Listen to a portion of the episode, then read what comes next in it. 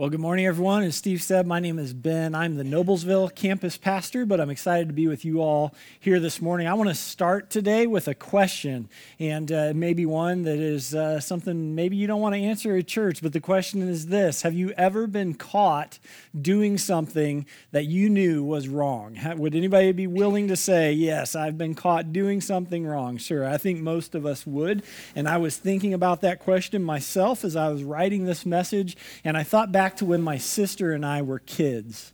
And uh, when we were kids, my mom and uh, my mom would, would purchase for us from time to time Little Debbie snacks as a treat. Now, you guys know what I'm talking about, right? Oatmeal cream pies, donut sticks, the Star Crunch, just diabetes in a box, right? That's what uh, Little Debbie is. But uh, my favorite Little Debbie of all was the Nutty Bar. Right? How many of you remember Nutty Bars? And uh, I say remember, I mean, it's not like you can't buy these anymore, but nobody eats this stuff, do they? Do they? Well, we're going to miss you. Uh, but when I was a kid, I loved these things. And, and you know that they come in a two-pack, right? But uh, I guess just because we were conservative or mom wanted to make them last longer, I was only ever allowed to have one Nutty Bar at a time, close up the package, put it back. And uh, I remember so vividly, I was probably seven or eight years old. I got home from school, and I asked my mom, uh, could I have a Nutty Bar? And she said, you know what, it's awful close to supper, and I don't want you to ruin your appetite, and so I'm going to say no to the Nutty Bar. And like so many other times, my mom was wrong, right? And so I went to the kitchen, and I opened the cabinet as quietly as I could, got out the box of Nutty Bars, pulled out the uh, the cellophane wrapper, and, and again, just, you know, trying to be as quiet as I possibly could, opened that thing up and shoved both Nutty Bars into my mouth, at which point I realized I hadn't been as quiet as I thought I had been, because from the other end of the house, my mom yelled, "Ben, are you eating a Nutty Bar?" And with a mouthful of peanut butter, I responded, "No," right?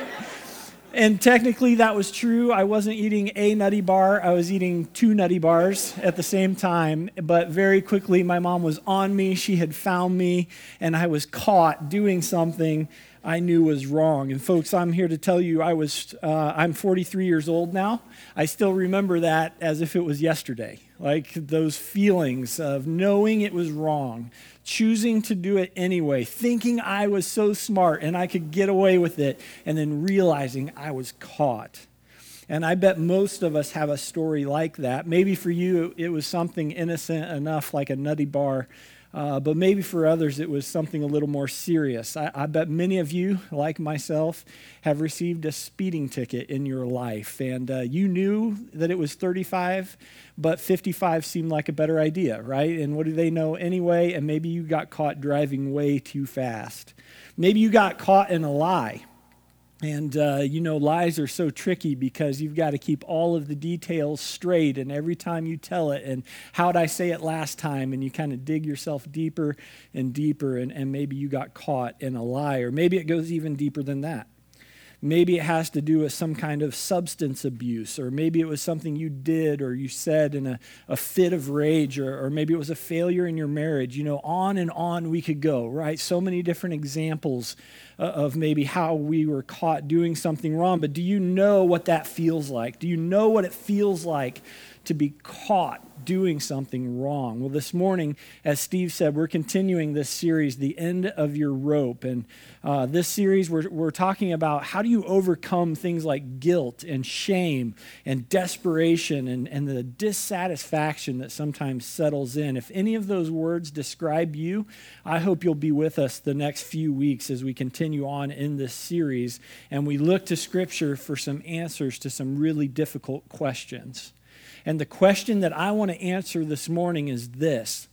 What does Jesus say to the person who is caught in sin? What does Jesus say to, to the person who full out knew it was wrong, but they did it anyway? What, what would Jesus say to a person like that? And maybe that person is you. Maybe there's some sin in your life. You know, addiction, pornography, adultery, lying, greed, whatever it might be. And maybe that thing has brought you to the end of your rope, and you are wondering, What does Jesus say to someone like me? Well, the really good news is this. We don't have to speculate at all about what Jesus might say. We can actually look at what he did say to someone who is caught in their sin and most definitely at the end of their rope. And if you brought a Bible today, I want to invite you to turn to John chapter eight. That's where we're going to spend our time today. If you didn't bring a Bible with you, there are some under the seats around you. If you don't own a Bible, we would love for you to keep one of those as your own. Take it home, read it. It's our gift to you, but this is going to be somewhere around page seven forty-six of the House Bible. Uh, and as you're turning there, I want to set the scene for you.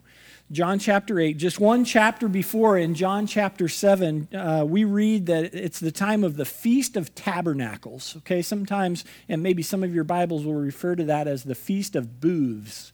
And uh, the booth is referring to a tent. It's a tent-like structure. And, and what is happening is that all of the Jewish people from all over Israel, they would travel to Jerusalem for the Feast of Tabernacles. This is where the temple was. And for a full week, they just camp out all around Jerusalem. And it was a it was a feast. It was a celebration. It was a joyful time. And it was looking back and remembering the forty years that, that the ancestors, uh, the Israelites, had spent in the wilderness before they entered the promised land. Okay, that's the Feast of Tabernacles. And we read in John chapter seven that Jesus had also traveled from his home in Galilee up in the north to Judea in the south to take part in the feast. But by the time we get to the end of chapter seven, the feast is over. And so we read this in John seven fifty-three. It says, "Then they all went home, but Jesus went to the Mount of Olives." Okay, so the festival is over. Everybody's tearing down their tents. They've had a great time camping, but, but now it's time to go home. But, but Jesus decides that he's going to stay. And he goes out to the Mount of Olives to spend the night. And then in verse two, we read that at dawn, he appeared again in the temple courts. And so he's been appearing. He's been teaching the people. Uh, it says, where all the people gathered around him, he sat down to teach them. And then verse three, the teachers of the law and the Pharisees brought in a woman caught in adultery. And they made her stand before the group. And they said to Jesus, "Teacher, this woman was caught in the act of adultery." Now let's pause right there, because already there, there are several reasons why this should seem a little bit odd. First of all, you know, it says that she was caught in the very act of adultery. And you would think that if that were true, they, they would have caught the man as well. And yet here they are just bringing this woman before the crowd. Doesn't that seem odd? Secondly, how did they catch her? I mean, typically, something like adultery happens behind locked doors and closed windows. This isn't something that, that you just do out in the open and everybody sees it and knows it. How did these religious leaders know that this was happening? How is it that they just coincidentally happened to be at the right place at the right time and exactly when Jesus was teaching in the temple? Doesn't that seem odd? And could it be that the man wasn't caught because he was part of a setup? Could it be that the religious leaders were hiding in some dark corner because they knew exactly what was about to happen? What was about to happen? And did they even potentially orchestrate it? We, we don't know any of that for sure, but it seems like there's more to this story than what they're telling. But listen, what they're telling was serious enough, because the sin of adultery was considered one of the top three worst offensive, offenses in the first century Jewish world.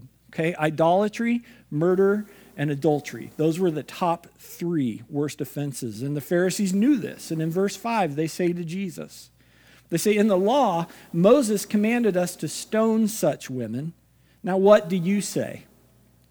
Right? The, the law says that we're to put her to death. And, and the law that they're referring to was the Levitical law given by God to Moses for the Israelites. It was to show them how they were supposed to live. The Israelites were supposed to live differently than the rest of the world, differently than the people around them, and the law gave them specific parameters that they were to, to follow, boundaries that they were supposed to stay inside of. And in the law, adultery is presented as a sin so grievous to God that it was to be punished by death, not only for the woman, but also for the man.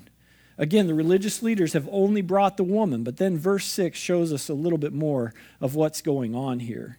It pulls the curtain back, as it says, they were using this question as a trap in order to have a basis for accusing Jesus. Okay, so that's what's that's what's really going on here. These guys don't care about this lady. They don't really care about, you know, is it lawful? Is it unlawful? They're trying to trap Jesus. That's the whole motivation here. And here's the trap, okay? Here's the dilemma that they are presenting Jesus with. If Jesus agrees with the law and he says, go ahead and stone her, well, he would be standing in direct opposition to Rome. Remember, first century uh, Israel was dominated by Rome. It was under Roman rule, and only Rome could issue and carry out a death penalty. No one else could, could do that. Not only that, but if Jesus says to stone her, how could he possibly be called a friend of sinners? Like, that decision would ostracize him from the very people who he came to love and to save. However, if Jesus says not to stone her, he clearly stands in opposition to Moses and the law. And it would be said that Jesus was teaching people that it was okay to break God's law, and even that he was condoning the act of adultery. Okay, so this was a well-thought-out trap that had been laid, and it seemed foolproof. No matter how Jesus answers, there will be a reason to accuse him. But instead of just giving a quick answer, Uh, Jesus doesn't doesn't do that. And in fact, uh, look at what he does. The second half of verse six, it says, "But Jesus bent down, and he started to write on the ground with his finger." So Jesus doesn't respond. He, he doesn't give him that quick answer. Everybody's waiting for his response, but instead he just bends down. And the text says that he started to write on the ground with his finger. And this is this is fascinating to me. There are actually a couple of Greek words that can be translated in the English as the word write. Okay, the first word is the word grapho. It looks like this. And again, it just simply means to write. But the word that's actually translated in the N I V that we're looking at today is the word katagrapho.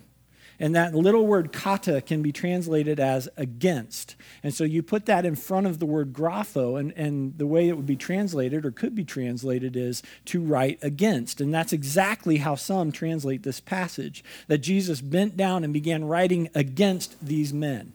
Again, we don't know specifically what he was writing because the text never tells us, but that little word kata might give us a clue. In fact, William Barclay points out in his commentary that it may well be that Jesus was confronting these self-confident sadists with a record of their own sins.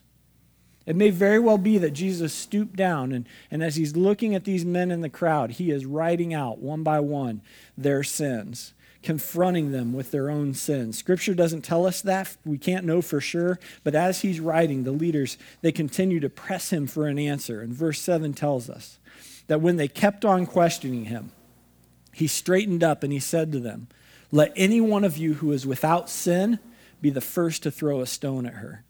And again, he stooped down and he wrote on the ground. Oops. Right? That's not how this was supposed to go. They hadn't figured on Jesus turning the focus back on them. No, this, this isn't about us, Jesus. This is about the woman. This is about her sin. We're asking you what to do with her. But it's interesting, the word that Jesus uses uh, here for without sin can mean even without a sinful desire. Okay, meaning you don't even have to go through with the act.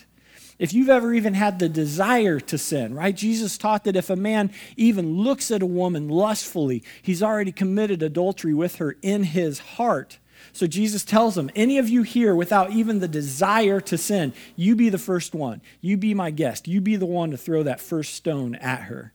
And then Jesus bends down and he begins writing in the dirt again. And here are these men, so self-confident, so self-righteous, now caught in their own trap, because they know that, that if they throw a stone, that what they're essentially doing is they're saying, I have no sin. I'm sinless. And everybody knows that's not true. But if they walk away, then they admit to everyone watching that they too are guilty of breaking God's laws. They are no better than this woman who they are accusing. And John tells us in verse nine, he says, "At this, those who heard began to walk away, one at a time, the older ones first, until only Jesus was left, with the woman still standing there." So the trap has failed. Jesus has turned the tables on these accusers, and they all walked away. Now, I want to just pause. I want to pull back from the story for just a minute, and I want you to consider the woman.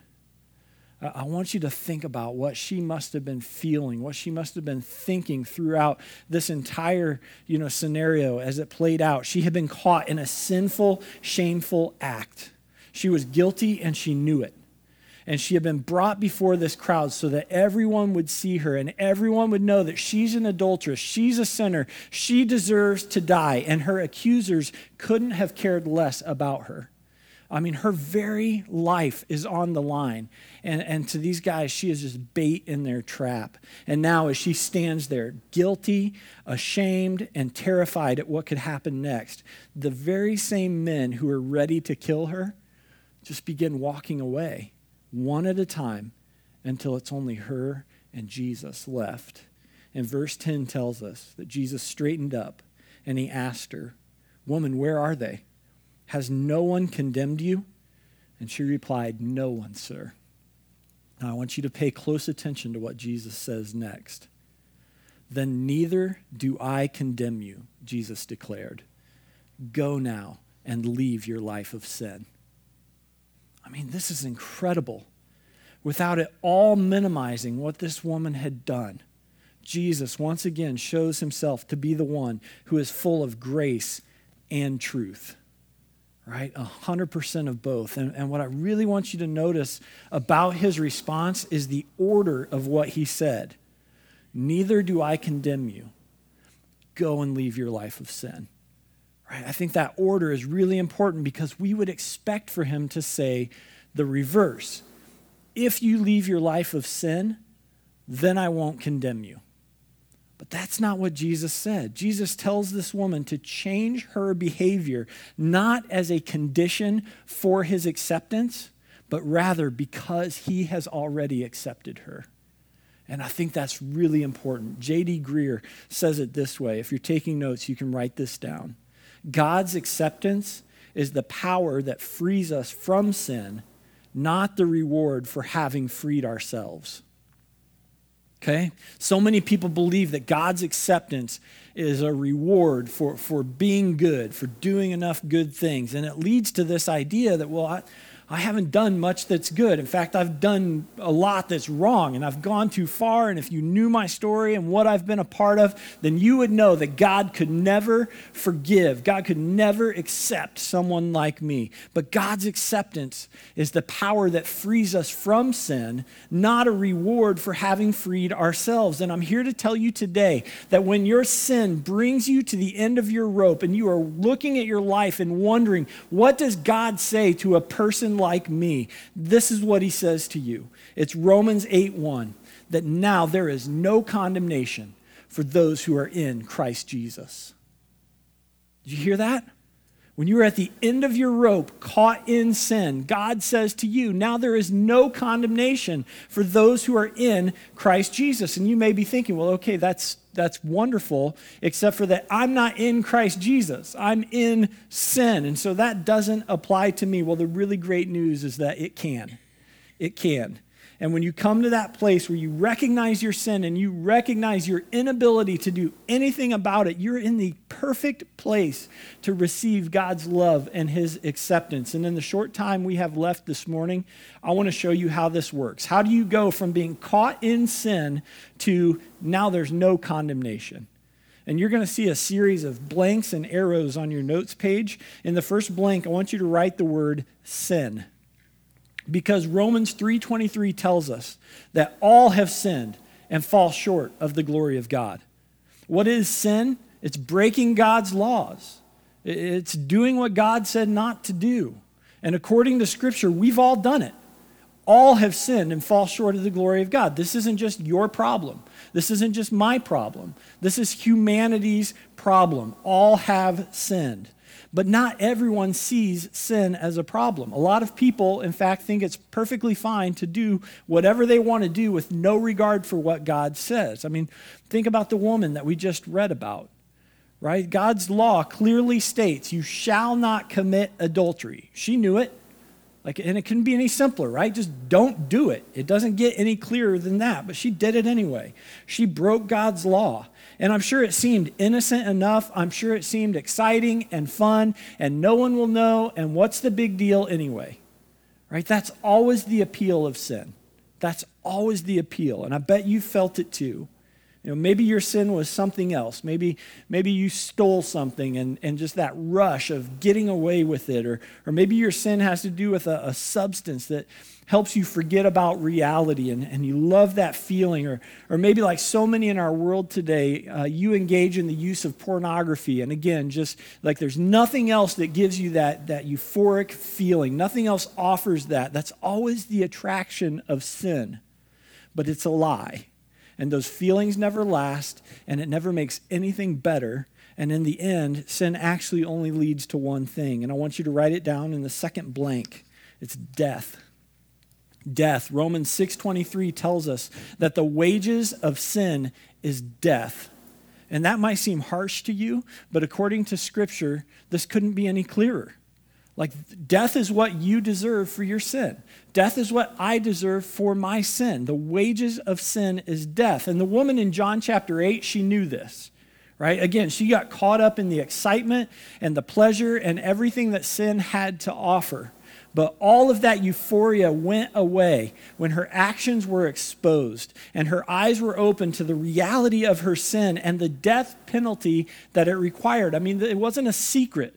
That if, if you do this, if you're caught committing adultery, they're going to kill you, right? And Paul says it's no different for you and me. That no matter what your sin is, no matter what category it fits into, no matter how big or small you may think it is, the wages of sin is death. Like, it's that same death penalty. All have sinned, and the wages of sin is death. And the Bible actually talks about two different deaths. Okay, the first is the physical death. That's what you and I probably tend to think about when we think about death. It's the end of our physical life here on earth. This is what the woman in John chapter eight was facing, right? Her physical death. But Romans six points to something else, not just physical death, but it's what happens for those who die in their sins. The second death is eternal separation from God and punishment in a very real place called hell. Jesus described it as a place where the fire is not quenched, where there is weeping and gnashing of teeth, and this is what all of us deserve for our sin. But God, who is rich in mercy, was not content to leave us to die in our sin. He was not willing to just stand by and do nothing, and so he offered humanity a way out. And I want you to write in the third blank the word gift. The word gift, it's what we read about in the second half of Romans six twenty-three, that the wages of sin is death, but the gift of God is eternal life in Christ Jesus our Lord. Okay, all have sinned, all deserve death, but the gift of God is life through Jesus. And Paul tells us in Romans five eight that it was while we were still sinners that, that Christ died for us. Okay, I think that's really important, because it's not like Christ died for sins and then you came on the scene and you sinned, and God was like, oh man, I didn't know he was going to do that, right? That's how so many people act. Like, yeah, but not, yeah, but not this. Like, not my, he didn't die for my, yes, he did. It was while we were still sinning, Christ died for us. He knew full well our, what our sin was, what it would be. And while we were still sinning, Christ died for us. But why? Why did Christ have to die? Why couldn't God just say, you know what, I forgive you, and that's that, and we just move on from here? You know, we, we hear a lot of stories uh, about someone who offended someone else in some way, and uh, the incredible story of grace where the person who has been offended actually forgives the offender, right? They forgive the, the murderer. They forgive the thief. They forgive the, the liar who maybe swindled them out of all kinds of money, whatever it might be. Right? We hear a lot of stories like that, but the reality is someone still has to pay for that crime, right? The forgiveness is there, but so is the penalty. And in the case of your sin and mine, the death penalty still had to be paid. But Paul tells us in Second Corinthians five twenty-one that God made him who knew no sin, talking about Jesus, to become sin for us so that we might become the righteousness of God. Now, what does that mean? Well, it means that Jesus Christ stepped out of his rightful place in heaven, that he took on flesh, that he lived a completely sinless life of obedience before God the Father. And in doing so, he became the perfect sacrifice for sin, the once and for all sacrifice for all sin. That's the one who knew no sin becoming sin for us. The blood of Jesus was spilled so that your blood and mine would not have to be. That's the gift that God has given. And he did it so that we could be made right with God. But like any gift, we have to receive it. God doesn't force this on us. He holds it out. It is there for us to receive. But the fourth word I want you to write down is the word trust, because trusting is how we receive God's gift. Romans ten tells us that if you confess with your mouth Jesus is Lord, and you believe in your heart that God raised him from the dead, you will be saved. And a little farther down in verse thirteen, we read that everyone who calls on the name of the Lord will be saved. Trusting. What does trusting mean? Well, it means that, that we confess that Jesus is the Lord of our life. We let him call the shots. We let him lay the path before us. We try to walk as Jesus walked. It means that we believe that Jesus is who he said he was, that he's the Son of God who took the death penalty for us. And trusting means that we believe that God raised him from the dead, that his powerful Holy Spirit resurrected the body of Christ, giving us hope beyond death. And it means that we commit to living under Christ's authority and in obedience to his laws. And when you do that, when you put your trust in Christ, you can know that you are free. And it's the last word I want you to write down. And it's the verse we looked at earlier, Romans eight, one through two. That therefore there is now no condemnation for those who are in Christ Jesus. Because through Christ Jesus, the law of the Spirit who gives life has set you free from the law of sin and death. And when you trust Christ, and you receive God's gift of eternal life, just like the woman in John chapter eight, you walk free. You walk away free. And of course, the point of being set free is not to go and be enslaved once again by sin. No, that, that's why Jesus tells the woman, go and leave your life of sin. Live differently. But the great news is that when you trust in Christ, you don't have to do that on your own. Like, it's not just up to you to, to try harder. Christ will give you his powerful Holy Spirit, the same Spirit that raised him from the dead, and his Spirit will live inside of you and guide you and give you the power to overcome sin in your life and the power to become more and more like Jesus. And so if you find yourself today at the end of your rope caught in sin, I want you to know this is the way forward. That all have sinned and fallen short of the glory of God. That the wages of sin is death, but the gift of God is eternal life in Christ Jesus. And that if you trust him, if you confess with your mouth and believe in your heart that God raised him from the dead, that you will be forgiven and you will be free. Jesus has done everything necessary to free you from the penalty and the power of sin. And one day soon he is coming back again, and on that day the very presence of sin will be no more. Like, we won't even be tempted with sin on that day. And we can look forward to that day because we know that now there is no condemnation for those who are in Christ Jesus. And so just as I started this morning with a question, I want to finish with a question as well.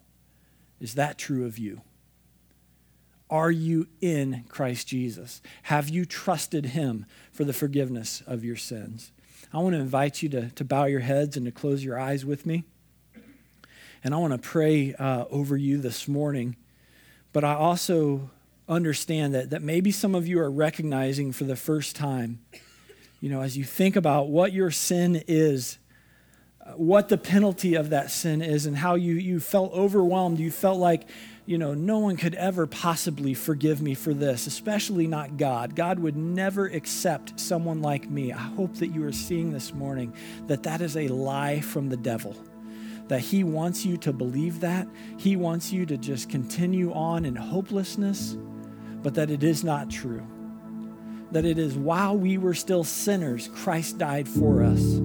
And his acceptance is not a reward for us freeing ourselves from sin. No, it is the power that sets us free from sin. God has already accepted you. He has already done everything necessary to set you free from the penalty and the power of sin. And if you are recognizing that today and you want to put your trust in Christ today, you can just pray a simple prayer, just working through uh, what, what we wrote out here today, those five simple words. Maybe saying something like this: God, I confessed, confess that I have sinned, that I'm a sinner. And maybe even tell God what, what that sin or what those sins have been. And tell him, God, I, I realize that what I deserve for that, what I deserve for my sin is to die. I deserve eternal separation from you. But I thank you that you would love me enough to offer me eternal life through your Son, Jesus Christ. And I trust that, that he is who he said he is, that he lived a sinless life, he died a sacrificial death, that you raised him from the dead to give us hope beyond the grave. And I put my trust in him today. I want to receive the free gift of salvation that you have offered, and I want to live differently from this day forward. I want you to know, if you pray a prayer like that, God's gift is yours. He doesn't withhold. He so desperately wants you to take the free gift that he is offering to you today. And Scripture is clear. It says today is the day of salvation. If you feel God pulling on your heart today, don't resist that. Like, you're not guaranteed this afternoon. You're not guaranteed tomorrow. You're not guaranteed next week. Today is the day of salvation. And so I just want to urge you, if you are feeling God pull on your heart today, why not trust him? Why not receive his free gift? Why not today? Father God, we love you. We thank you so much that you first loved us, that you love the world so much that you sent your one and only Son, that whoever would believe in him would not perish but have everlasting life. And like the woman in John chapter eight, that we get to walk free because Jesus paid it all for us. Thank you so much for the blood of Jesus. Thank you for the hope that we have in him. And it's in Christ's name that we pray.